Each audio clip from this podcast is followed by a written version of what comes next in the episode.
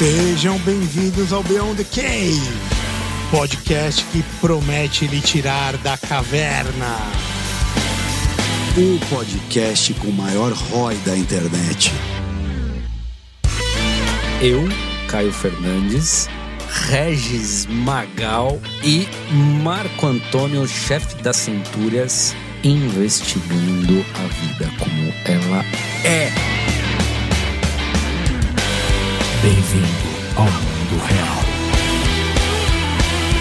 Bem-vindo ao Beyond the Cave. Boa tarde, bom dia, boa noite! Olha, nós a outra vez. Isso aí, é isso aí. Sejam mais uma vez bem-vindos ao Beyond the Cave. Bom, muito bom. Quem não ouviu a parte 1 é o quê? Trouxa, né, velho? Trouxa. Devia ter ouvido a parte 1. Hoje estamos continuando com o nosso amado, querido doutor Juliano Roba. Mas, antes de voltar ao nosso papo maravilhoso, eu não posso de pedir ao camarão de divulgar uma coisa que é extremamente importante. Arroba Beyond the Cave PDC. Por favor, siga-nos. Aonde é que tá isso aí? Instagram, de cara, estamos no YouTube, estamos no Spotify, estamos em todos os lugares. Melhores lojas do ramo. Arroba Beyond the Cave PDC no Instagram, Exatamente. Beyond the Cave PDC nos demais. Exato. Lembra que eu falei da questão do Spotify, que é importante? Sim, sim, sim. avaliar a gente lá. Então quem ouve pelo Spotify avalia, que é importante, quem gosta aí. E tem o Apple Store também, né? A gente fala só do, do Spotify, mas também tá no Apple Store também. a galera que, que pode procurar lá, que aparece Apple, também, é, né? Apple Podcasts. Apple Podcast. Podcast também. É, são todo- todas as plataformas de áudio, né, nós estamos lá. Sim. E no YouTube, pessoal. Então sigam a gente, que é muito importante. Né? Avaliar o nosso trabalho aí é pra gente fundamental. Aí, E nos coloca numa posição melhor para quem nos está procurando aí, perdido na internet. Isso aí. A gente corta na carne. E além disso, tem mais o. Apoia-se, né, cara? Se você quer ajudar os coleguinhas a sair da caverna, né? É, é, a ajudar o nosso trabalho a chegar a mais pessoas, né? Quanto Se custa? você- Ah, cara, meu. Vintão, né, cara? Era pra- deu uma louca, deu uma louca Deu, no- deu, deu uma louca no, deu uma louca no tio Magal. Ele saiu distribuindo camisetas e ingressos e tal. Já, aí. a gente já falou pra ele parar com isso, né? Ele- Então mostra as camisetas, ele, vai. ele saiu imprimindo Mostra pra gente, camiseta. mostra as camisetas pra galera aí, porque tem mais, mais ele- cinco, hein? Aí ele começou a mudar o tecido, ele começou, agora vai ter uma nova edição, agora Linho, vai ter... é linho? te- tem linho, mas tem, Tem linho. Também, se você quiser, quiser correr... vai ter um tie-dye, tem- vai ter um tie-dye também, tem tudo, tem Então é o seguinte, quem Gola romana. apoiar a gente aí no apoia.se barra Beyond por 20 reais por mês. Os, os próximos cinco ainda ganham a camiseta. Além disso, fazem perguntas para o convidado, que vamos fazer uma pergunta hoje, inclusive. Participa do nosso grupo do Discord e assiste o link ao vivo aí. Então tem o pessoal que tá ao vivo assistindo a gente. Muito obrigado. Pessoal, muito importante. Então, quem puder, tamo junto. Por favor. Doutor Juliano Roba, Dino, meu querido, boa noite novamente. Boa Continuamos noite, com a mesma roupa uma semana depois. Exato. E aí? Caio, Marco Antônio Camaras. Aí a galera foi fazer xixi e voltou uma semana depois, a gente estava aqui. Excelente. Exatamente. Joga lá, por favor. É, cara, antes da gente começar um, um assunto novo, queria que, pra gente. Não, não digo envelopar, porque a gente falou bastante no passado, mas você trouxe algumas coisas interessantes.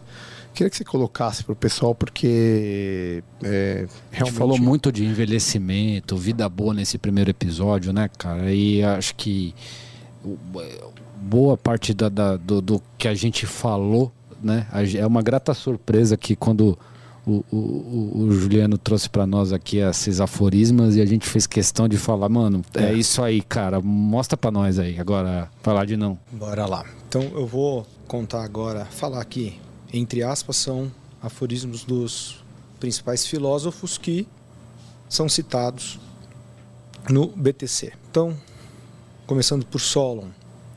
Envelhecer é trocar os prazeres por sabedoria. Quanto que viveu esse brother aí? 69 anos. Quando que era só um camarada? Você lembra? Qual- qual- qual- É, Solon É, é, no é início do mítico. é no, no- no final do sexto século, do sexto pro quinto século. 70 para aquela época, tá bom, né? Tá bom, tá bom. Vamos aí, 2.500 anos. Irado. Isso aí. Irado. Quem mais? Heráclito. Faleceu aos 70 anos. Com 70 Com anos. Com 70 anos. Com 70 anos. Tudo flui, nada é permanente, exceto a mudança. Aí. Assim é a vida. É bem, bem estoico isso também, né? A vida é mudança, né? Sabe- Tudo muda, né? Sabe que esse negócio de mudança é um é um, é um tema treta. Puta merda, né? É, é, tem um tema treta aí. Você conhece a, a, a história do barco de Teseu? Sim. Manja a história do barco de Teseu, não? A volta, você tá falando? Não, não, não. a- a- o paradoxo. Ó, O paradoxo o barco. paradoxo? Paradoxo. Fala sobre mudança. Você é breve, porque a história é longa. Bom, Teseu mata o Minotauro, volta para ele, volta para a cidade dele, recebido, vira herói e tal, ele morre. Só que o barco que ele voltou era um barco Chans, Pans, o pai dele morre por causa do barco, vela do barco, enfim. O barco dele era famosão, os caras resolveram manter o barco dele. Manter o barco dele, coisa linda, maravilhosa. 30 anos depois, as velas corridas por traça, troca as velas. 60 anos depois, as madeiras meio podre, velas. De forma que 150 anos depois, todas as peças do barco foram trocadas. E aí o paradoxo é, segue a pergunta, esse ainda é o barco de Teseu? Bom, é o barco de Teseu, mas não é mais o barco de Teseu. Então tem um paradoxo da forma e do conteúdo. Então, pra você mudar alguma coisa tem que continuar e outra coisa não pode continuar. E, por- sem querer delongar muito, mas é. Genial. isso aí. Sócrates, 71 anos, abreviados. Esse a gente não gosta. né? Abreviados, né? 71 anos porque se matou, né? 70, Mandaram ele se matar. Não é que ele se matou. Ele foi, Ele foi se matar. Foi foi o matado, primeiro foi. caso de se matar. Foi se matado. Foi suicidado. Exato. foi suicidado, é bom também. Exato. E foi digno, né? Ele não, não temeu esse momento. Por causa da verdade, né? Ele não Daimon. temeu. Olha, é, é tão ele não temeu. A, a regra era o seguinte: tinha uma regra que falava que quando você ficava doente e melhorava, você sacrificava um galo a Esculápio. Então, quando você melhorava. Quando ele tinha sido condenado à morte, ele vira para um fulano de tal, um dos seguidores lá, o fulano, Tim- Timoteus, é, lembre- lembre-se que temos que sacrificar um, um galo a Esculápio. No sentido, eu não sabia sa- o que ele quis dizer. Eu não sei se eu ao morrer estou melhorando ou não, mas eu posso pensar que estou melhorando. Então, é um tom bem desafiador até a morte, né? E quando ele está chegando no julgamento, né, ele fala no julgamento de Sócrates, né, é ele fala que uma das coisas que passou ele a pensar no que era a morte, ou se existia vida após a morte, é que tudo na vida dele, essa vida examinada que você falou lá no primeiro, no primeiro bloco, profundamente socrática, né, isso quem inventou, né, foi ele, né? Então essa a- a ver valor na vida examinada quem inventou foi Sócrates e ele falava que porque ele seguiu o daimon dele, né? A gente pode interpretar isso como coração, como intuição, como é, revelação, enfim. Mas ele falou que quando ele, o que motivou ele e fazendo o link com o barco de Teseu, Sócrates depois de ser condenado, ele não foi logo, ele não morreu logo, né? Ele foi condenado pelo júri a tomar cicuta e ele decorreu um tempo e esse tempo, enquanto ele aguardava a, a, a execução da Um sua mês, condena, menos, três aí. meses, Três três meses, meses, boa. a execução, é, eles, é, foi escrita a, a apologia. A apologia de Sócrates trata desse período. E por que, que ele não foi julgado? Porque o barco de Teseu não estava lá. Ele tinha saído para fazer a oferenda e voltar de- de- demorava três meses para ele morrer é, ou para execu executar a pena. O barco tinha que estar no, no- é, no- no- no seu devido porto lá. Por que, que eu estava falando isso? Eu esqueci, cara. Esqueci completamente. Tinha né? alguma coisa. Você estava falando de- dessa atitude de Sócrates no final da vida. É, E ele fala, sim, lembrei. E ele falou que quando ele entrou para ser julgado, ele falou o seguinte: o meu daimon, que eu sempre segui para ter uma vida boa, não falou que eu não deveria entrar aqui. Logo, deve acontecer algum problema, deve estar rolando alguma coisa que não deve ser tão ruim a morte. né? é, é, é, isso aí. Quem mais, irmão? Que você botou Boa, nós quem aí? mais? E o que, que o Sócrates disse sobre envelhecimento? Que para os prudentes e bem preparados, a velhice não constitui peso algum. Prudentes, né? Aí. Platão faleceu aos 80. Ele discute, sem querer te falar, é, Sócrates dá até um twist, porque ele discute na apologia, se não me engano, que a, a- não é apologia, mas que a perda da libido na alta idade até livra ele de ser preso à beleza das mulheres. Ou até, até isso ele tinha visto o lado positivo. Ou seja, menos libido ele estava pensando melhor, menos. Né? Enfim. Platão disse que a velhice traz paz e libertação. Epicuro, a vida prazerosa não é o prazer como meio, não é o prazer recreativo, e nada é suficiente para o homem cujo suficiente é muito pouco. Sêneca, falecido aos 85. O envelhecimento é natural, então ele é bom. Ele não significa decadência. Não é curto o tempo que temos, mas dele muito perdemos. O homem sofre antes do necessário. O homem que sofre antes do necessário sofre mais que o necessário. Sofre duas vezes. Duas vezes. Homero, falecido jovem, poeta Homero, 30 anos. Envelhecer é tornar-se sábio. E Epiteto, o erro dos velhos é julgar o hoje com os critérios do ontem. Só pra colocar aí. Isso é genial. Não, né? Epítetos pra mim é uma maior. Foi um, era um escravo lá, já contou várias vezes aqui sobre Epítetos. Quantos anos tinha Epítetos quando morreu? Ixi, rapaz. Fala aí pra nós. Eu lembro que ele torcia pro Botafogo. Agora, quantos anos? Ou pro Santos, será Botafogo? Olaria. É, é. Olaria. Juventus, não. 96, mas há uma discórdia que pode ser no 86. Mas se não foi 86, foi 96. 96. Tá mal, Acabou, bichinho. velho. bichinho tá mal. Noventinha de média, nada mal, né, velho? Cara, genial. Para finalizar, Cícero, que Opa, fez opa. uma obra chamada Saber Envelhecer. Então, Cícero ele se dedicou bastante a falar do envelhecimento, Outra vida abreviada, ele vai dizer. falecido aos 60. Foi suicidado também. Também foi outro suicidado. caso de Suicidado. auto de, de, de, de É, suicídio muito, estimulado. um- tinha uma epidemia de autossuicídio Nessa suicidado época. naquela época, bicho. Não sei o que aconteceu. Também não sei. De ser suicidado. Acontecia Isso. as pessoas de Tava serem lá. suicidadas, né? Exato, foi suicidado. Aos 60. E o Cícero disse o seguinte, que toda idade tem as suas virtudes. Há de se envelhecer sem azedar, que é aquele velho paralelo, né, que ele traça com o vinho, né?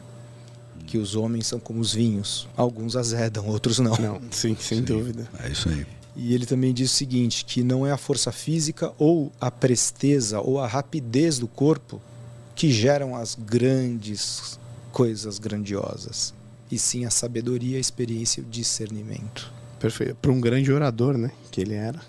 Acho que um dos maiores oradores romanos aí. É, dos romanos, acho que vai ficar lá. Tá, Tá tá no Pois era. panteão, né, cara? É, Plutarco coloca ele e Demóstenes Ele como Demóstenes. vidas paralelas, né? Eu acho que tá num paralelo bem interessante. Ou seja, só acho que só pessoas que realmente deixaram. Mas, galera, né, não é legal ser jovem e você Jovem. ser jovem, Jovem. e aí a gente tá aqui. Só de fazer as cara, piadas já entrega a idade. É, né, velho, Jovem. é, cara, mas aí, assim, eu sou.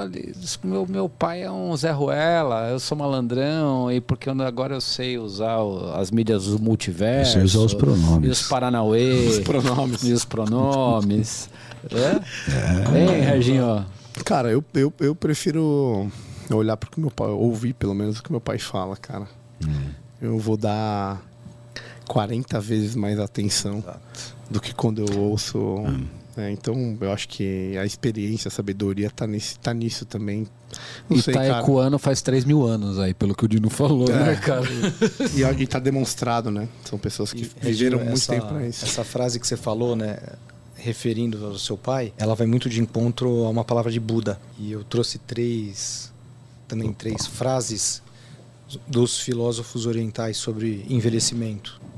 E o Lao Tse, ele diz o seguinte, que a velhice é um momento supremo de alcance espiritual máximo. Aos 60 anos, o ser humano atinge o momento de se libertar do seu corpo e, através do êxtase, tornar-se um santo. E quem está dizendo é que o envelhecimento é uma experiência transcendental. E Confúcio, Confúcio diz o seguinte: aos 60 anos, o ser humano já compreende sem necessidade de refletir.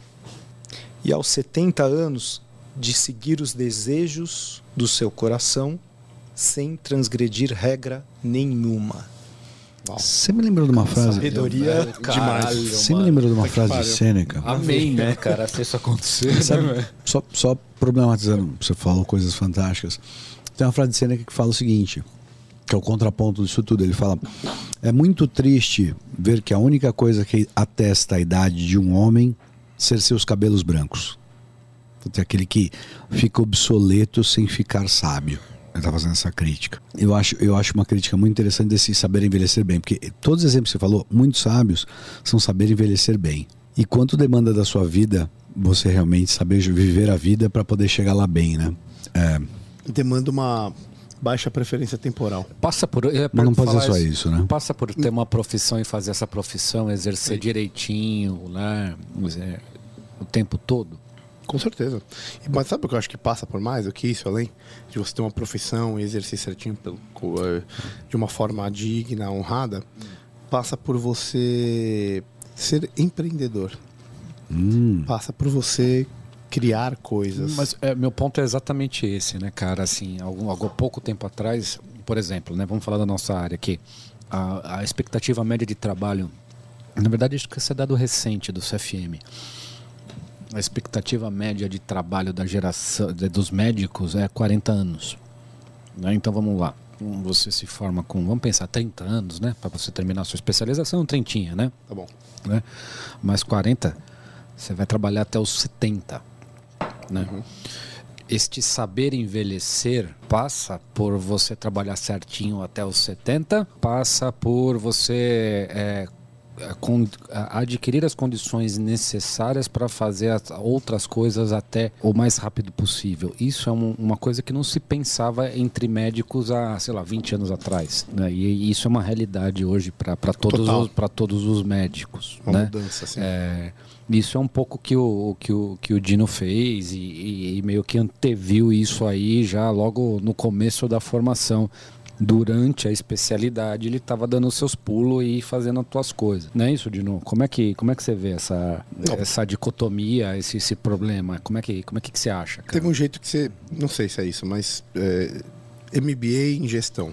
né? Você tem seu próprio empreendimento, tem um residencial Terça da Serra. Cara, isso é uma coisa que não é. Você não faz isso. Na, não é todo mundo que sai fazendo isso, certo? O empreendedorismo para você é uma forma de saída da caverna e de talvez conseguir atingir essa melhor condição e conseguir viver melhor e aproveitar esse viver bem que a gente está falando desde o primeiro, da primeira parte. Sem dúvida. Acredito muito ainda no médico como profissional liberal. Não foi algo, não é, não é algo do dia para noite, cara, né? Não é algo que você vira e fala, ah, amanhã eu vou fazer isso, né?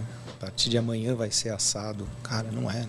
Ah, porque eu acredito agora, né? Vai dar certo, né? Vamos mentalizar que vai dar tudo certo. Assim, diria para você que é algo que foi evoluindo ao longo de uma década. Fiz o MBA em 2012. Tem 10 anos. Sim, por que, que você foi fazer o MBA? honestamente, foi assim. Tá lá além do jornal, né? Valor Econômico, Estadão, qualquer jornal. Na época que se lia jornal. Na né? época que seria jornal, em 2010. E aí você tá lá, você vê, né? longínquo 2010. Seção finanças, política, meio ambiente, adquirindo né, conhecimento ou se atualizando. E aí você chega lá no caderno saúde.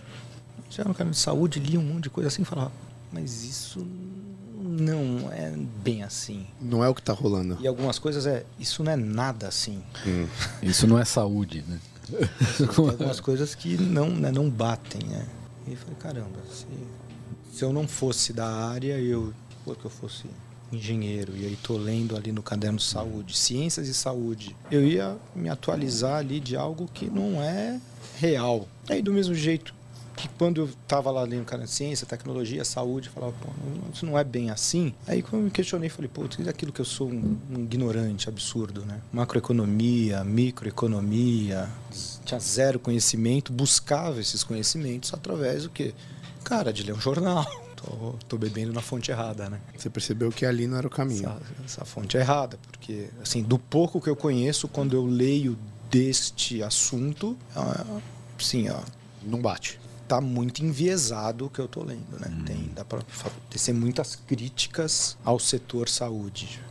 Não, não dá para comprar aquilo como verdade. E, por tabela, eu estava comprando como verdade muito do que eu li ali a respeito de outros temas, principalmente indo para a área de finanças e economia. Eu acho que a maneira melhor de eu parar aqui né, nesse momento é fazer algo de, de de fato estudar, de ser algo ali, um, um lato senso, que é algo que tinha vontade de ir para essa área, de não para trabalhar, mas de sair um pouquinho da caverna nesse sentido, né? De sair do conhecimento puramente técnico, científico e daquilo que a gente veio desenvolvendo Do hard skill que a gente É, aprendeu na do faculdade. hard skill de uma década entre você entrar ali na primeira aula de anatomia, tá ali como carimbo. especialista, É. né, já falou, olha, me formei, já fiz X anos da especialidade de A, B e C e tô agora por minha conta, né?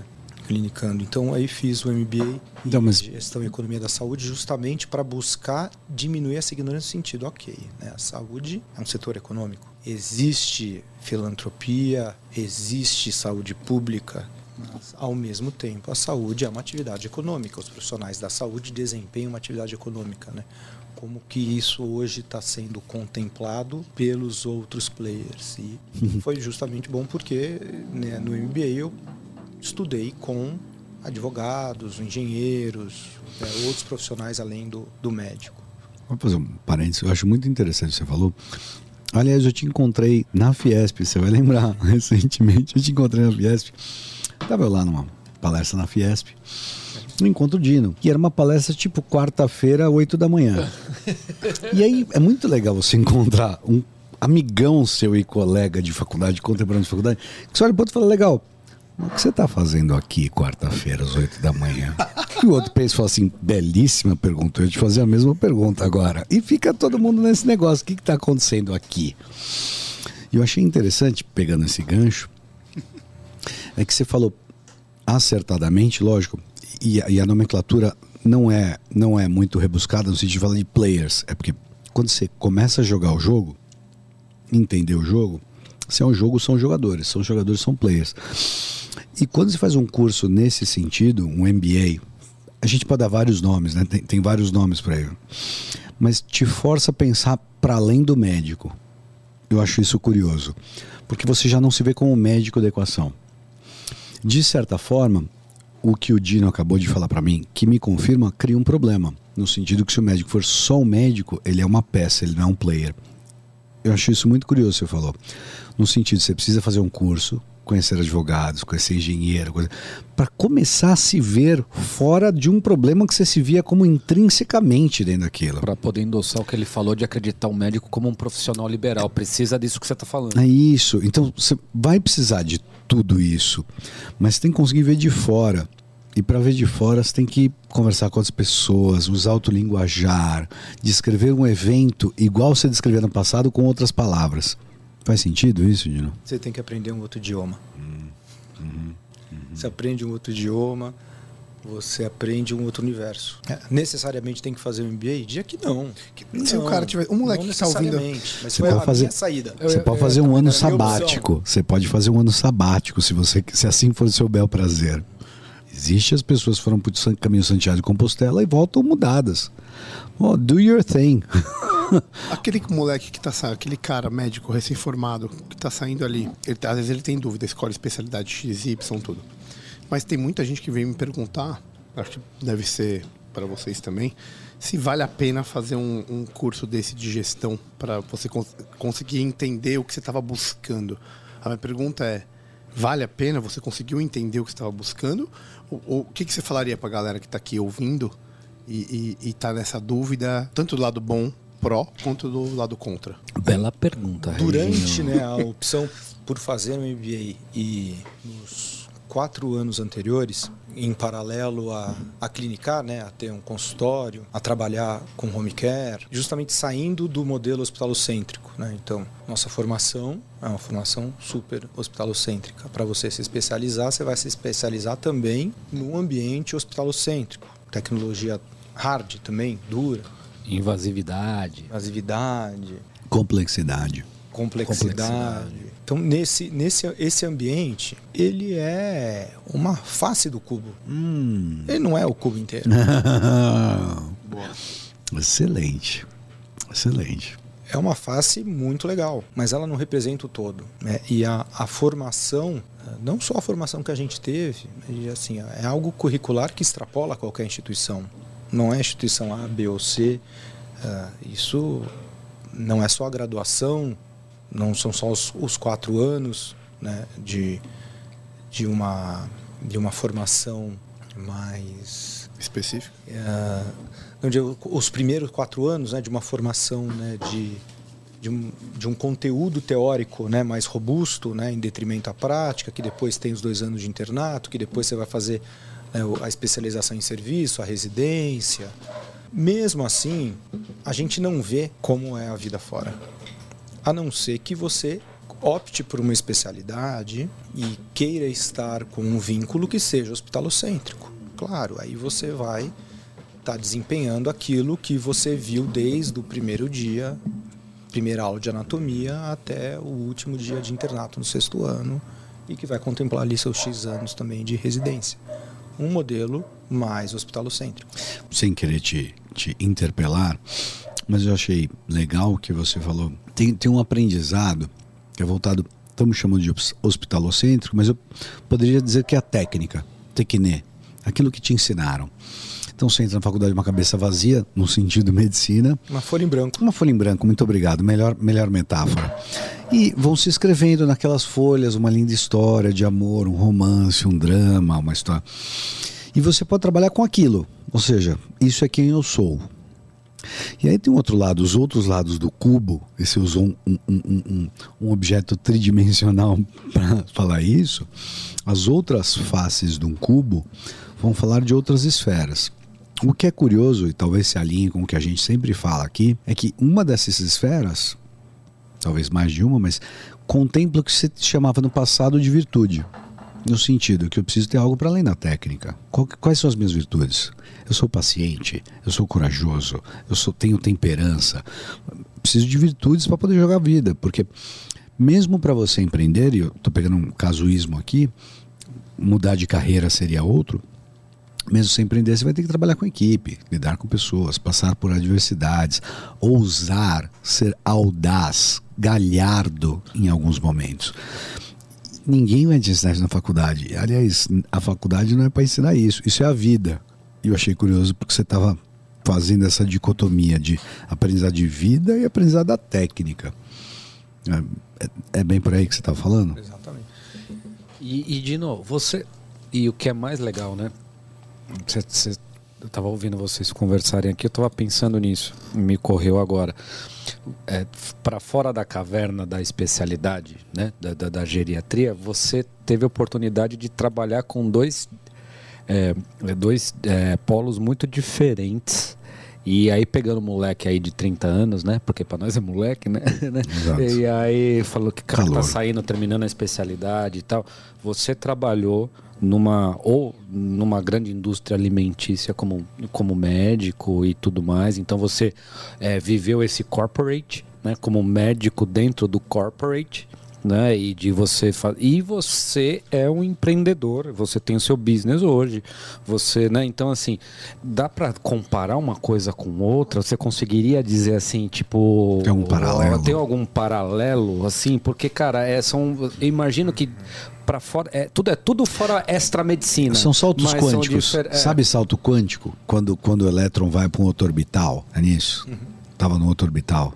E, e eu acho legal porque você pode falar do cenário corporativo, o Caio César bem falou, e do cenário que o corpo é seu. É você. o risco é seu, o corpo é seu. Antes o corpo era de muita gente, depois passa a ser de uma pessoa só. Qual foi pior? Qual foi pior? Foi mais difícil sair da medicina para o corporativo ou da medicina pro, pro, pro, pro tomador de risco, pro, pro empreendedor? O tomador de risco, É, sem dúvida. é. Sem dúvida. Por quê? Porque a pica é só sua, né? Só no seu ramo. É isso que eu quero ouvir. É isso que eu quero ouvir. Porque o teu na reta em todas as esferas. Porque você é o tomador de risco. Ah, pra tudo. E é por isso que Assim. você tem que ser recompensado, né? Tem que valer Se a eu pena. assino 15 carteiras de trabalho, eu sou É isso aí. responsável por 15 famílias. Nossa, perfeito. Eu tenho que honrar o meu compromisso com aquelas 15 famílias. Todo mês. Se são 50, eu tenho que honrar meu compromisso com 50. É um grau de preocupação a mais, né? Pra, talvez seja isso, né? Para além do corporate, que ali você está defendendo o business, né?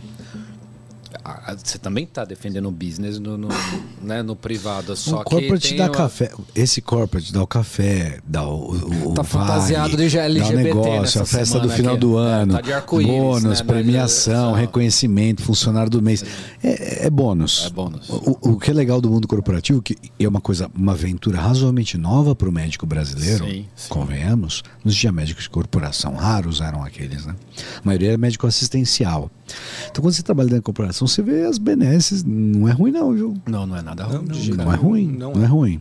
É porque via de regras hoje o médico trabalhando que trabalha só no assistencial, ele não tem sido bem recompensado de uma forma geral, comparado a outras gerações. Com certeza não. É com certeza não. Não é à toa que toda geração está buscando sair da Tá caverna. buscando dessa sair da forma. caverna. Olha Exatamente. dia startup. Excelente ponto. Todo mundo está buscando isso, porque todo mundo Excelente. sabe que se for ficar simplesmente na assistência, cara, É. óbvio que você vai ter uns 5%, 10%, vai, vamos ser generoso aqui, que vão se dar muito bem, tudo. Sem dúvida. Mas, cara, a gente tem um grande corpo, uma massa do meio ali, a classe média da medicina.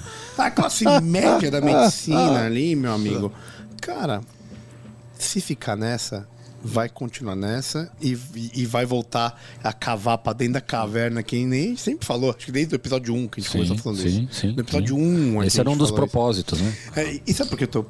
Qual que é o meu negócio aqui, cara? Eu quero entender. Você fez o residencial lá, Terceira das Serras, tem. Eu, eu quero tentar entender qual que foi o teu negócio. Por quê? Onde que você viu a brecha? O que, que você queria explorar? O que, que esse cara que eu perguntei Uhum. se vale a pena fazer o MBA? O que, que você faz melhor que, os Que, outros? é, é, que, que esse cara tem que olhar pra poder virar e falar, meu, isso é legal. Vou usar. Esse cara tá fazendo isso porque ele teve uma ideia desse lado. Eu já entendi que ela é sair do, do, do centro hospitalar. Você deixou muito claro na resposta que você deu. Mas por quê, por onde e como? Você não precisa, não precisa falar tudo de uma vez, mas mais ou menos essa ideia, assim. Cronologicamente começa com uma experiência pessoal, né, que minha avó materna teve Alzheimer, justamente enquanto a gente estava na faculdade. Tá. Então o diagnóstico veio um pouco antes. O falecimento dela foi em 2004, justamente quando a gente estava no sexto ano da faculdade. E Bela intermédio, por sinal. Depois a gente vai contar uma história dessa. Só quero botar esse detalhe. Tá bom, Caião? Você lembra nós pra contar uma história dessa intermédia aí? Senhora, cara. 2004. Eu não me lembro, se eu não me lembro. eu não- Esse é a turma dele que Desculpa, não. falava. né? Não consegui segurar porque eu era DM da bateria. E eu conheci esses malucos. Eu não me conheci- lembro. Eu conheci todos esses malucos aí. É, a dor de familiar, né? Então acho que o, o cronologicamente a primeira experiência foi a dor de familiar, porque diante de um quadro demencial, de um declínio cognitivo que vai cursar com perda da independência, perda da autonomia, necessidade de reabilitação, necessidade de adaptação, necessidade de vivenciar um declínio que é inexorável e progressivo. Algo que muitos pacientes do consultório me perguntam, que tem a ver com isso, é o seguinte: ah, mas quem que, né, quem que procura para ir para o residencial? Para a pessoa estar bem? Claro que não. Quem está bem está em casa. Sim. Puta, cara, que resposta honesta, né, velho? Quem é tá bem tá em verdade, casa. né? É, é meio que vivenciar o estoicismo da doença, né, cara?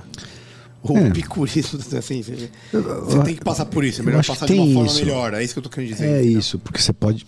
Cara, mas é um público, é um nicho, né, cara? Difícil, né, cara? Sim, sim. É, eu ta- eu tava pensando agora, não fala muito, com muita razão, quem tá bem tá em casa. E aí tem a ideia que se você não tá bem, se você estiver num resort, pelo menos dê uma apaziguada. Em que sentido que eu tô querendo dizer? O que, que você quer num resort? Eu quero ter umas atividades, quero poder viver uma vida legal e interagir com outras pessoas.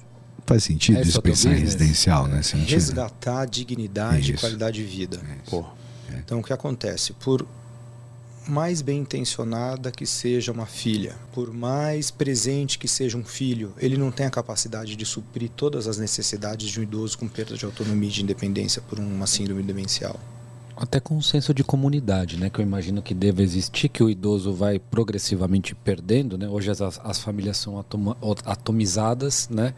E de repente o cara se vê lá com seus 70 e alto, sozinho na vida, porque cada um tem na sua vida, seus filhos, e o cara tá sozinho ali. E muitas vezes é, é, é, você ir para um ambiente desse restitui algum, algum tipo de experiência de convivência que o cara muitas vezes já não tinha e, E é, um, é, um, é uma grata surpresa. Eu imagino que aconteça dessa forma. Muito, e isso é muito, muito gratificante de, de ver o segmento da família nesse resgate de dignidade e qualidade de vida. Então, logo quando a gente inaugurou, a gente teve uma idosa, nonagenária, tinha 93 anos, com um diagnóstico de câncer de estômago inoperável. Então a gente já sabia o que ia acontecer com ela, a família também já sabia, e ela ficou conosco durante quatro meses. Ela veio da casa, né, de um familiar. A casa tinha uma rotina, o familiar trabalhava o dia inteiro, Normal. vida, vida normal. E ela ficava com uma pessoa, uma pessoa diurna, uma pessoa noturna, uma pessoa diurna, uma pessoa noturna. Podia-se dizer que era uma privilegiada, porque tinha um cuidador 24 horas, né? sem dúvida. Na realidade Brasil, né? Exatamente. certeza. Ia lá uma visita de enfermagem do home care, tinha sessão de fisioterapia pelo home care, mas o declínio físico estava muito evidente, a família achou melhor institucionalizar. Ela viveu conosco quatro meses, mas nesses quatro meses ela teve uma melhora da performance dela, porque ela estava aos cuidados de uma equipe multiprofissional, isso é chave. Uhum. Chave do jeito que não tem uma filha que seja muito dedicada, um filho super atencioso que dê conta do idoso, não existe um profissional que dê conta de cuidar de toda a complexidade do idoso dependente, por perda né, de sua independência e também e ou de sua autonomia. Ela, por exemplo, começou a jogar dominó. Isso que eu ia perguntar, como que você mede essa, Caramba, essa cara. Eu perguntar isso, como que você mede essa essa melhora de performance? São escalas super objetivas de desempenho físico. Então, você tem escala de Bartel, você tem o, o PPS, o Karnofsky, por exemplo, que foi feito idealmente para oncologia. Mas, enfim, você, você consegue ver se está estável, se tá, qual é o grau de, de, né, de, de morbidez, né? Exatamente. e pessoas que chegam uh, após um período grande de senilidade. Então é importante separar que isso não é em decorrência da idade. né? Fazer 90 anos, fazer 93, 94 anos não deixa ninguém assim. né? O processo normal de senescência é aquele processo que quem tem 94 anos está em casa comendo, conversando com a gente. Vários pacientes octogenários vão para o consultório e o que, que, que eles fizeram no dia anterior? Ah, fui no clube jogar tênis. Tipo Cocum. Vocês lembram Cocum? o filme Cocum? Cocum. Senescência. Era Você todo, era lembra? todo 80. E Era parecia um aí. sonho, né? Era um sonho do pessoal Era um poder sonho. voltar a viver a vida. E isso não, todo tempo é tempo. Isso é senescência, porque é o, é o envelhecimento. Que é o que você falou no começo do, do episódio, né? É muito do, de- dessa, dessa filosofia que você falou no começo do, do, do episódio, né? É esse entendimento profundo desse processo de, de senescência, né? Que é o oposto da senilidade. Sim. Então, assim, eu, o envelhecimento não é senilidade. O envelhecimento não tem nada a ver com estar senil. O envelhecimento é senescência. Você pode ter um idoso, um ido- idoso de 90 anos, que está morando na casa dele, que ele é autossuficiente, ele goza ainda de plena autonomia, goza de independência, ele não é senil. Ele não é nonagenário. Perfeito. É um senescente, não é senil. Justamente quem, né, quem é o público cujo problema, cuja dor eu tenho que resolver dele da família? É o senil. É aquele que infelizmente teve envelhecimento não bem sucedido. O idoso que está tendo envelhecimento bem sucedido, eu vejo ele em regime ambulatorial. Ele não precisa de uma supervisão de uma equipe, né? ele não precisa de um segmento médico ali semanal? Ele não precisa de suporte de enfermagem diário. Ótimo que você já está até respondendo a pergunta do nosso apoiador, do Caico Pérez, Opa! que ele pergunta exatamente isso. Quando que alguém tem que. com- Como você consegue perceber quando esse idoso está chegando a esse ponto, ele precisar de um, de um tipo de uma assistência é, de, de internação ou de. E isso é tipo que nem parar de fumar? Você tem que partir da decisão do paciente ou tem um momento em que tem um consenso em que. É, Essa é a Como é pergunta. que é? Quando que a família consegue perceber que. Já fazendo a pergunta do apoiador aí. Obrigado, Caico. Caicão é nós, já sentou Opa. aqui, esteve entre nós. Assim, tem, tem algumas red flags né, que vão sinalizar uma situação em que manter esse idoso em domicílio é risco para ele. Né? Então, assim, quem, quem vai ser o maior prejudicado? Ele. Então, se ele tem um grau de dependência, que ele já precisa de uma equipe em casa para tomar conta dele, e por N razões, ou a, a família não consegue bancar ou ter essa equipe em casa, porque, claro, que eu ter um idoso morando na casa dele, né, que ele vai ter o custo da moradia, de alimentação, de impostos, de conta, e ainda assim manter uma equipe lá para assisti-lo, se você o leva a um residencial sênior, esse custo fixo de ter um local, uma equipe, alimentação, tudo isso está diluído por dezenas de pessoas. Tem uma questão econômica também. É, Então, é uma essa questão que é respondendo a, econômica. tua- a pergunta do Magal, né? É legal né, isso, né? Porque Então, agora existe é- a questão econômica. passa Claro. por um cálculo econômico, né? Existe uma questão econômica por quê? Porque o recurso de dinheiro é finito. Escasso, né? A economia estuda isso, a né? escassez, né? Então o idoso tem quantos? Ah, ele tem 80 anos. Qual o patrimônio dele? Quanto tempo ele vai viver? O patrimônio dele, a família conhece, a gente sabe que é finito. É tanto. Mas quanto ele vai viver? Não sabemos. Ele pode viver mais 4, ele pode viver mais 10, ele pode viver mais 15. né? Então, olhando ne- nesse ponto, é, economicamente é muito mais viável ele estar num residencial, porque vai custar menos do que levar tudo à casa dele. Além de ter mais cuidado e uma Ah, equipe isso. multidisci- E aí seria o multidisciplinar. desfecho. Então, assim, o desfecho é melhor. O desfecho é melhor por quê? Porque ele vai estar num local especializado no cuidado que ele precisa. Parece, é parecia a história do Jorginho Guinle. Pare- Ele tava falando a história do. Jorginho Guinle. Não é Jorginho Guinle, não. Jorginho Guinle, família quatrocentona, petroleira. Enfim. Copa- Qual que era o. Qual que era o. Qual, qual que era o. Então, já tem duas histórias. Chegaram pra ele e falaram assim: pô, Jorginho, você não tem. Porra, você gastou tudo, uma até fortuna, família. 80. Antes de morrer, ele falou assim: eu errei. Mas eu não errei no gasto. Calculei eu errei que eu achei que fosse morrer antes. Esse é o primeiro ponto. E aí ele foi onde? Para um residencial. Qual que era o residencial, Jorginho? Copacabana. Copacabana Palace, meu querido. crer. Ou seja, sempre tem jogo. Mesmo para um zilionário falido, playboy, continua tendo jogo, bicho. Os caras deixaram ele lá por uma Deixaram lá, Tipo, falaram, não, Jorginho, cara, ele falou, cara, eu tô pagando essa diária faz 30 anos. Você já faz parte Dá um crédito pra nós. Mas as pessoas vêm aqui para te ver, não é mais para ver o hotel. Fantástica a Para história mostrar que tem, né? Sempre tem jogo, né? E um outro ponto importante é a família. É, Por e é só deixando claro, né? Porque você falou lá no começo, né? Isso é muito importante, né? Se o cara tá bem, ele tá na família. Para todas as outras situações, este cálculo econométrico passa a ser viável, né? E aí respondendo a pergunta do Mangal, né? Qual é o, o nicho? Qual é o business, né? É, foi aí que você é, viu essa oportunidade de estruturar um, um negócio. Foi isso? É isso? Exato. Então, oferecendo um desfecho melhor, porque você vai estar sendo assistido por uma equipe especializada naquilo que você precisa, resolvendo uma dor da família, porque por mais que você tenha, aquele idoso tenha aquela casa, naquela situação boa, adaptada, cama hospitalar, equipe em casa, alguém tem que gerenciar esse cuidado. Então não é simplesmente você ter os profissionais. Fala assim, ah, eu tenho fisioterapeuta cinco vezes por semana, a fono vem duas vezes por semana, eu tenho cuidador 12 por 36, a enfermeira passa uma visita semanal, intercala com o médico. E um psiquiatra para filha, né? Porque ser cuidador é um, né? Então quem gerencia o cuidado? Um familiar. O que, que esse familiar sofre? O estresse do cuidador, esse familiar fica doente. Ou briga com o resto da família. Ou fa- o resto da família briga com ou ele. o resto da família briga Enfim. com ele, isso. ou acusa ele de qualquer Isso. coisa, aí começa o, né? É. Então, ter um idoso com perda de autonomia, com perda de independência em casa é uma situação né, cuja evolução vai te levar a uma, a, a uma situação limítrofe. Vai chegar um momento que você não vai conseguir mais.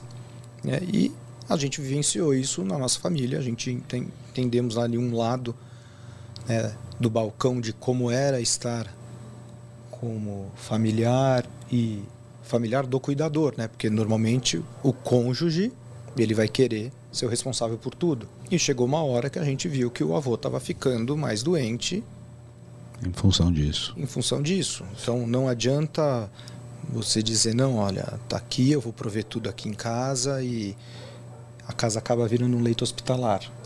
Sim. né?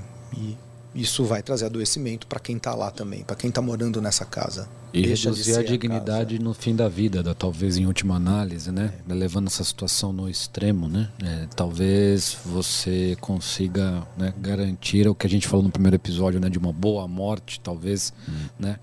É, você consiga calcular ou, né? é, conseguir atuar em melhorar a boa morte das pessoas, né? Isso é muito louco. Né? E é mais fácil paliar, né? que isso também Sem é dúvida, algo Sem dúvida, sem dúvida. como essa senhora, que é uma, foi uma senhora assim muito marcante, porque apesar de ter ficado conosco pouco tempo, ela melhorou o status performance dela nos quatro meses que ela teve conosco, até que um dia ela faleceu dormindo. Então assim foi Genial. super digno. E nesses quatro meses, Melhor ela jeito, voltou melhor a se alimentar melhor, ela, ela deixou de. Né, com a reconciliação medicamentosa, ela deixou de ficar prostrado o dia inteiro, começou a participar de terapia ocupacional, de reabilitação cognitiva, de mesa de jogos, voltou a jogar dominó. Que, que sprint final, né? Foi um sprint Esse é o final, famoso exato. sprint final, né, cara? Antes, da, ali na- nas, antes das últimas duas semanas, quando de fato ela já estava muito caquética, ela teve uma melhora funcional. E o que a família ficou mais satisfeita é que a viu socializando né, e ressignificou muita coisa para ela e para a família até o dia que ela não acordou mais. Quando o corpo tava acabando, ainda o espírito ainda tava ali vivo, né, cara? Isso é muito louco, né? Cara, Aí ó, vai de encontro à boa morte no sentido de oferecer dignidade. Entendeu? Oferecer dignidade e não não é que isso não ocorre em casa Sim, sem por dúvida. falta de motivação de qualquer familiar. Não é isso. Não é falta de vontade. Não, é falta de conhecimento, é falta de N coisa, é falta de apoio, é falta de uma equipe multidisciplinar. É por- é por isso que no final. E quanto como- maior a dependência, mai- mais difícil, né? Sim, sem dúvida, cara. E como isso é muito individual, que foi o que o, que o, que o Juliano o Dino falou desde o começo aqui, que cada um tem a sua história, cada um tem uma necessidade específica, fica muito caro e muito difícil para você conseguir ter todas as necessidades que um idoso no final de vida tem sendo providas pela sua própria família. E não dá pra você- pôr num algoritmo de uma especialidade também, né? Que foi o que ele falou também. É muito, é muito difícil, né? Como é que você vai estipular isso? Como é que você vai prever isso? Porque para oferecer esse cuidado, não só de fim de vida, tá? porque assim, a maioria do cuidado que a gente faz no residencial não é cuidado de fim de vida. Cuidado. É, é cuidado. Né? É cuidado que de um longevo, né? um octogenário, um nonagenário, que se encontra com perda da sua independência, da sua autonomia e necessita de cuidados em diferentes graus. Mas este cuidado, ele é muito mais guiado por princípios do que por protocolos. Perfeito. Essa é uma Irado. questão. Ótimo. E como é que você negocia isso com a operadora de saúde? Ih, Então, Gostei. Não, não é um Gostei. serviço que hoje ele é bancado pela operadora, ele é bancado pela família. Sem dúvida. Infelizmente, só na partica, né? Infeliz- Na verdade, não. É isso Não, aí. É pela família. isso. Porque o- e a conta que as famílias fazem é o seguinte: olha, minha mãe mora nessa casa, o custo de manutenção dessa casa é tanto, o IPTU dessa casa é tanto, o condomínio desse apartamento é tanto, eu tenho que ter empregado, eu tenho que ter cozinheiro, eu tenho que ter a faxina. eu tenho- Ou seja, se eu tenho seis pessoas atendendo minha mãe, eu tenho que prover um ambiente, refeição, água, E a gestão papel desse higiênico, ambiente, cara, tô falando de gestão, tudo, assim. entendeu? Tudo. Óbvio. E Fralda e geriátrica. fazer a gestão do cuidado É isso. para que meia dúzia de pessoas cuidem desta pessoa. Então, isso sai caro. Sim. Sim, sem dúvida. E, e- e- e- e- a parte econômica e a parte emocional, tá? Sai caro, a gente tá falando. Sim. Pra tudo, né? Pra tudo, cara. Porque assim, você vai lá trocar seu parente que tá urinado, que tá defecado, que não consegue levantar. Isso tem um custo emocional pra você também. Não que você não dê, óbvio que você vai fazer, mas que isso custa, custa. Então você também não digo que é uma transferência, não é, porque não dá pra transferir, tem coisa que não se transfere, mas tem uma questão emocional envolvida grande aí também, né? Claro que Ne- tem. Nessa história toda aí. Sem dúvida. Até uma, uma colega nossa, que é neta de uma, uma paciente que eu acompanhei durante muitos anos, já numa síndrome demencial e que teve uma sobrevida muito grande, a expressão dela, assim, dizer, olha, estava muito difícil para eu continuar fazendo o curativo das escaras da minha avó. Ou seja, enquanto sob cuidado familiar, ela se impôs, né? ela se Claro. julgava responsável por fazer o curativo das, das escaras da avó. E é tanto uma celeuma moderna, Dino, pegando essa, essa, essa, tônica aí que você colocou, que num passado onde de fato os familiares eram o último recurso né, daqueles pacientes já mais longevos, como você bem falou, não tinha tanto cuidado assim, não tinha tanta necessidade de cuidado, porque hoje você se vê na necessidade de dar antibiótico, dar soro se necessário, da, da quimioterapia, você- vai embora, não tem fim. A medicina evoluiu. Você não tem fim, ela sentido. evoluiu nesse sentido. E ela aumentou a demanda de quem está para cuidar. Vai cuidar da escala, vai ver o negócio, colocar o hidrogel, colocar o Dersane, fazer isso, sonda, ver se a dieta está certa, se não entupiu a sonda, da gastrostomia.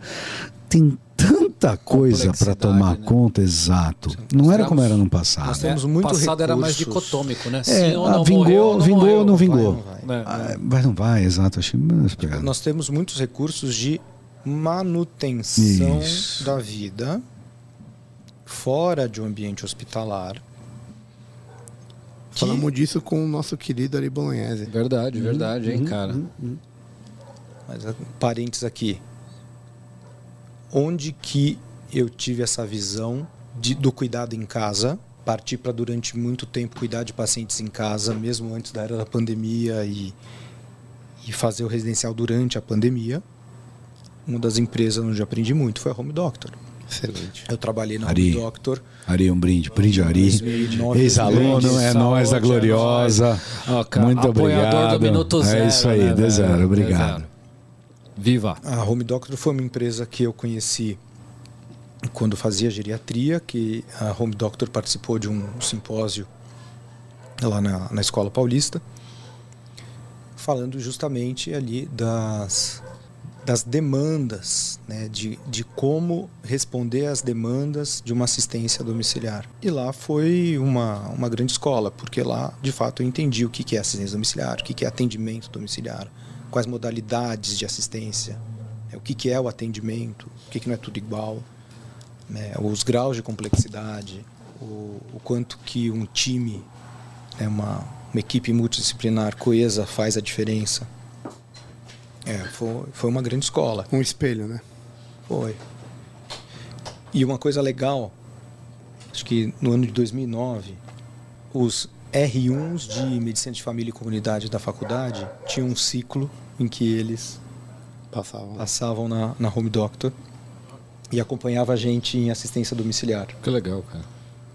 Então, assim, foi, foi uma experiência breve, porém muito bacana e, e foi uma escola, porque eu pude ver o desempenhar a assistência domiciliar numa empresa de excelência Alta performance ali, no, entregando um negócio ali, pá, pá, pá, pá, com que, uma que qualidade. tinha assim, nichos diferentes de pacientes, diferentes tipos de assistência, diferentes produtos voltados às operadoras e funcionando. Não, genial. É. Inclusive já fica a brecha aí, hein? Isso é outro business, hein? Ah. Vamos botar isso aí na faculdade aí, ó. Começar a ensinar os outros pra poder fazer o negócio funcionar, cara. FMABC School of Business. School of Business e dentre eles o home care É. e a geriatria. Magal, que você tinha que buscar lá é a gente fazer a disciplina optativa. Pode ser optativo, vem quem quer. A medicina da vida real. Essa é a melhor medicina de Disciplina optativa. A medicina Escolhe quem quer. Vamos falar sobre a medicina da vida real. real. Que é o que a gente tem falado hoje aqui, né? Que é, que é a vida real, né? Da, da- falamos da morte, falamos de como viver bem, Das dificuldades de, de, de viver bem. das né? dificuldades de viver bem, da- da- das dificuldades de morrer bem e de ter uma assistência enquanto você passa por um período que todos vamos passar, gente. Graças a Deus, vamos todos ser libertados daqui um dia, né? Tem- tem- não tem jeito. É, como, como foi Sêneca que falou, né? Ou não, quem foi que falou que sabia que era pai de um mortal? Anaxágoras, que eu lembro que era aquele. Eu sabe, morreu, perdeu o filho e falou: Eu sabia que eu era pai de um mortal. Ele mesmo. Anaxágoras. E- Então, são coisas que todos vamos viver, todos vamos passar de- diretamente uma hora e hoje passamos indiretamente com nossos entes. Então, extremamente fundamental. Acho que nosso papo hoje ele é muito, muito, muito educativo E profundíssimo, e né? profundíssimo, tanto é que é difícil de terminar. Mas nós temos uma coisa chamada Pitch do livro. Oh! E tempo, e Fiquei tempo. sabendo que você ganhou semana passada, né? Vai perder, né? Você sabe que hoje você vai perder. Tá né? bom. Só uma Vamos lá. Então explica pro, pro Dino e pra quem não conhece aí o que, que é o pitch do livro, cara. Bom, o Dino sabe aqui, porque, na, cara, nosso. é, agora, cada vez mais, Nosso nosso, nosso, irmão de nosso sangue. irmão aqui, velho. Mas assim, ó, galera, o pitch do livro é o seguinte: nós trouxemos aqui, é, cada um de nós trouxe um livro que é, ou passou pela vida, ou tem a ver com o convidado, ou que acha legal, ou sei lá, escolheu para trazer para cá. E é, o, baseado na nossa conversa aqui, nosso querido Giuliano Romazola, vulgo Dino, Vulgo Dino. conhecido no submundo do crime, sobre a alcunha de Dino, vai dizer é, quem trouxe qual livro, essa é a primeira parte. vamos, lá. Então vamos apresentar Apresentações, faz aí, Magui. os livros aqui. Vamos lá. Primeiro, quem mexeu no meu queijo? Spencer Johnson. Tá Aqui, ó, galera. Clássico, hein? Esse aí é um clássico. Clássico, clássico, Clássico. Hipócrates, sobre o riso e a loucura. Organização e tradução de Rogério de Campos. Isso aí. Último. Vidas de César, Seutônio, Divino Júlio e Plutarco. César. Então, conta os dois aí. E aí, meu amigo, quem que trouxe qual livro na sua opinião? Vão ter. Só fale pra quem está distribuindo o quê? Só fale pra quem Vida você de César, Hipócrates pro Caio, quem mexeu no meu queijo Magal.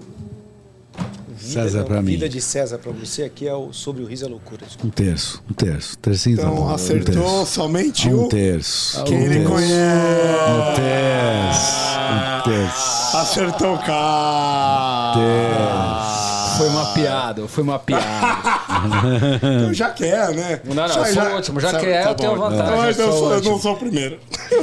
Quem mexeu no meu queijo é o livro mais famoso daquela banquinha safada que você tem na esquina da sua casa. ou do aeroporto, ou do aeroporto. Ou do aeroporto. Isso. Como é? tá pegando a técnica do William, né, filha da puta?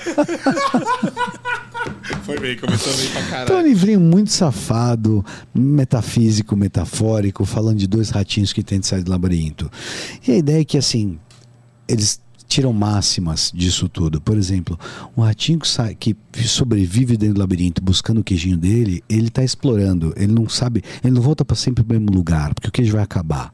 Que tá lá no lugar depois de você comer. Então você tem que saber explorar o jogo. Um outro fala o seguinte: às vezes o ratinho tá lá com queijo, mas o queijo apodrece. Então ele fala assim: você tem que saber cheirar o queijinho todo dia para saber que o, que- se o queijinho ainda tá bom. Então são várias metáforas de como você continua jovem. Essa era a minha pegada. Como continuar jovem?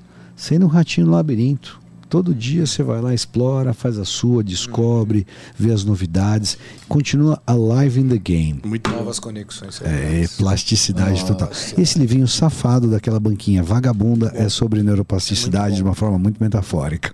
Irado. Enfim, esse é meu pitch. Excelente, cara. Legal. Bom, é bom, é bom, eu já li. É bom, é bom. É, ratinho, bom, é isso aí, é, bom, é, bom, é. Você foi na pegada de vamos viver, vamos viver, vamos É, viver, isso vamos aí. viver, né, velho? Era essa vamos pegada. viver, vamos ver, vamos ver pra gente depois saber que vai morrer, né? É uma obra simples, mas honesta. É Honestíssimo. simples e honesta. Exato. Vale a exato. leitura. Então, beleza. Ó, eu vou agora, mas é o seguinte, velho. Você tem um minuto, hein, irmão? Porque você tá ligado? Mas é você pro- já tá chorando, velho. Quem que é o procrastinador aí da parada, velho? Fala a verdade pros caras. Quanto tempo que ele faz o pitch? Quanto tempo demora o pitch Cara, dele? eu vou fazer meu pitch em um minuto com pirueta. Você. Ah, Beleza, irmão. Cara, legal. o livro da banquinha é bacana. Acho que tá na banquinha, mas calma aí. Vidas de César, meu amigo. Tá? E vou te falar, é, esse é um livro único. Porque em um único livro você tem as duas biografias que sobreviveram, aí foram lega- legados da antiguidade, que falam desse cara, Gaius Július César, né? Temos um Caio César aqui, então eu diria que no ponto, né? Primeiro o Seutônio, que era um romano, que escreveu a, a, A Vida dos a Doze vida dos Doze Césares, e daí veio o Divino Júlio, que é a parte que, que, que é tirada. Então você tem um, um, um olhar romano para a vida do cara. E Plutarco, um grego, né? Que escreveu César, e aí você tem um olhar grego para a vida do cara. Que é mais legal.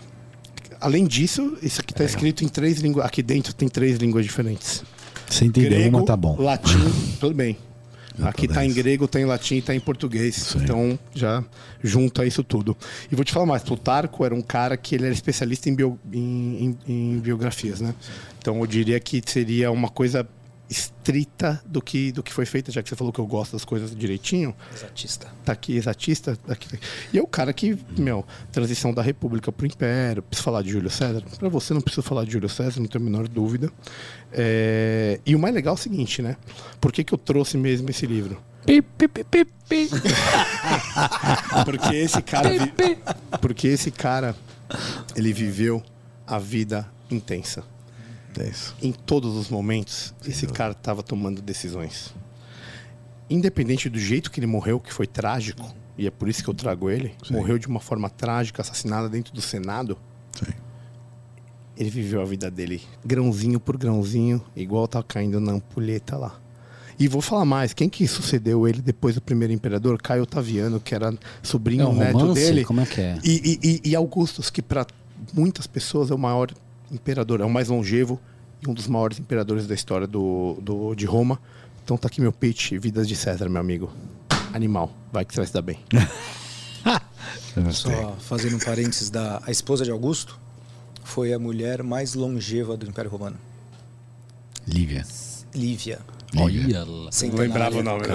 Lívia. Lívia Não Drusus. Lívia. Drusus, alguma coisa. Centenária. Centenária. Desgraçado, hein? Ou seja, O cara morreu. havia centenários. Ou seja, dois mil isso aí. anos. Tá? Havia. Belo pitch. Lívia foi uma das mulheres mais longevas do Império Romano, esposa de Augusto. Mais um motivo. Mais um motivo. Mais um motivo. Por favor, vai lá, Caio. Caião, ele dificultou a estrada. Preciso hein? de só 30 segundos. É assim, ó, primeiro aqui, ó, 70 páginas e cabe no bolso aqui, ó. Ó, pra quem tá ouvindo, ele tá colocando no bolso aí, ó. pra quem no tá bolso. Realmente ouvindo, mostrou a ergonomia do bolso Ergonomia, é um dele. livro ergonômico. Então, é segundo, né? Então você lê numa cagada, né? Então, primeiro, essa é a primeira. Segunda coisa é o seguinte, cara, é, é diálogo é, hipotético entre dois gênios, Hipócrates e Demócrito, né? Então, de- é, Demócrito estava louco, acusado de loucura e era considerado um deus ou um nobre entre os grandes sábios da época. Então, é, Hipócrates foi convocado para curar a loucura de Demócrito. E Hipócrates, por que, que ele foi chamado? Porque ele acreditava que a loucura não tinha essa de divindade porra nenhuma. Né? E aí ele usa um remédio para poder cu- curar Demócrito. Qual é? O riso. Epicurismo. Epicurismo. Esse é o meu pitch. Hum, caralho, está. muito bom. E aí, Foda, querido... Mas- Ó, mas ele- o sem- Caio- Caio sem- César apelou. Ele apelou coisa, com ergonomia. Sem corporativismo, irmão. Ninguém jogou ergonomia no jogo. Eu vou te falar uma coisa. Sem corporativismo, eu sei que tem ergonomia, tudo, mas sem corporativismo. aí. que livro que você levar pra casa, É meu aí. amigo? Não, não vai no filme, vamos lá. né? Vidas de César. Ah, Corinthians! Two in a row, my friend.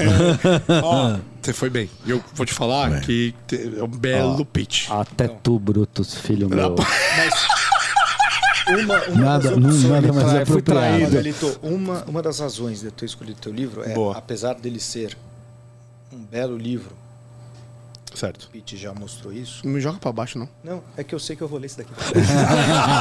Ah, mas cara, você vai. O meu, o meu você vai ler também. Ao escolher esse, eu levei os dois. Excelente, Essa é animal, é animal. Mas vou te falar, Reginho já tá empatando no ano. Ano passado foi meu. Você vê, né? Você dá moral pra pobre é isso. Cara ganha uma vez, já fica se achando, hein? Não tem, não tem nobil- nobilidade nenhuma, hein, camarada? Cara, eu ganhei com o Jordan Jordan Peterson e ganhei com, com Plutarco e seu Tony. Filho. O marcador de página dele é uma nota de 100 dólares, eu tenho certeza. Eu passo o livro. Vem com marcador de página, O único que não vai minerar certeza, Bitcoin tem certeza. nota de 100 dólares. O único que não vai minerar Bitcoin tem nota de 100 dólares. É Eu acho, cara. Eu acho. Galera, puta, sensacional. Bom. É, puta, Dinão. Vou te chamar de Dinão agora, vai. Irmão, Como não? puta, cara, muito, muito, muito obrigado. Né? Você é um cara sensacional.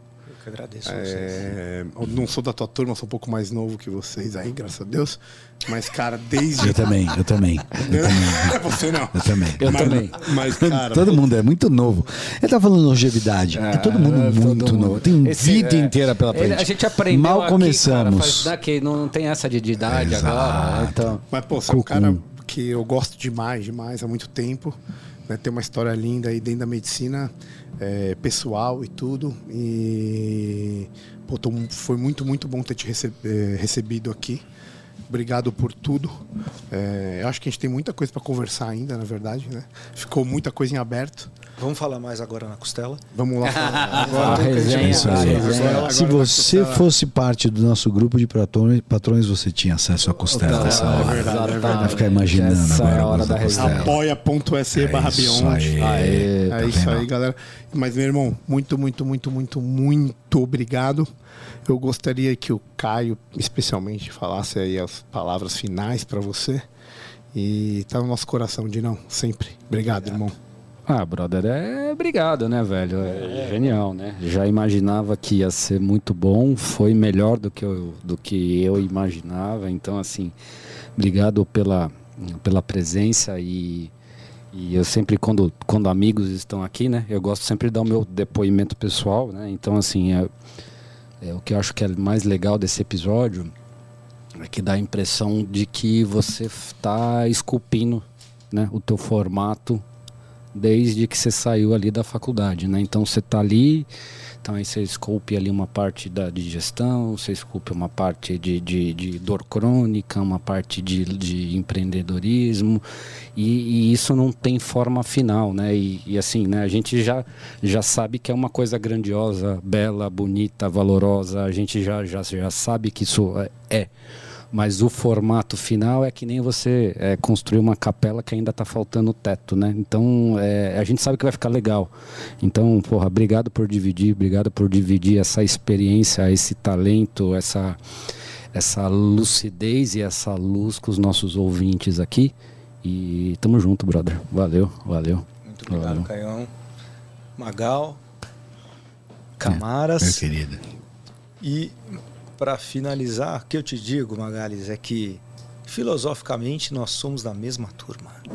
Sem dúvida, meu irmão. Nós somos filosoficamente da mesma turma. E estamos muito gratos com a sua presença. Saúde, muito bom. galera. Muito Aê. obrigado. Viva! Boa noite, valeu, muito Camara. bom. Boa noite, Muito Dino. bom. Boa noite, Caio. Até a próxima. Valeu! Arroba Beyond the Cave. Obrigado, pessoal, por nos ouvirem até o final de mais um episódio. Peço que nos sigam nas redes sociais. Instagram, arroba Beyond the Cave PDC. YouTube, Beyond the Cave PDC. Deezer, Spotify e afins. Muito obrigado e até a próxima. Valeu!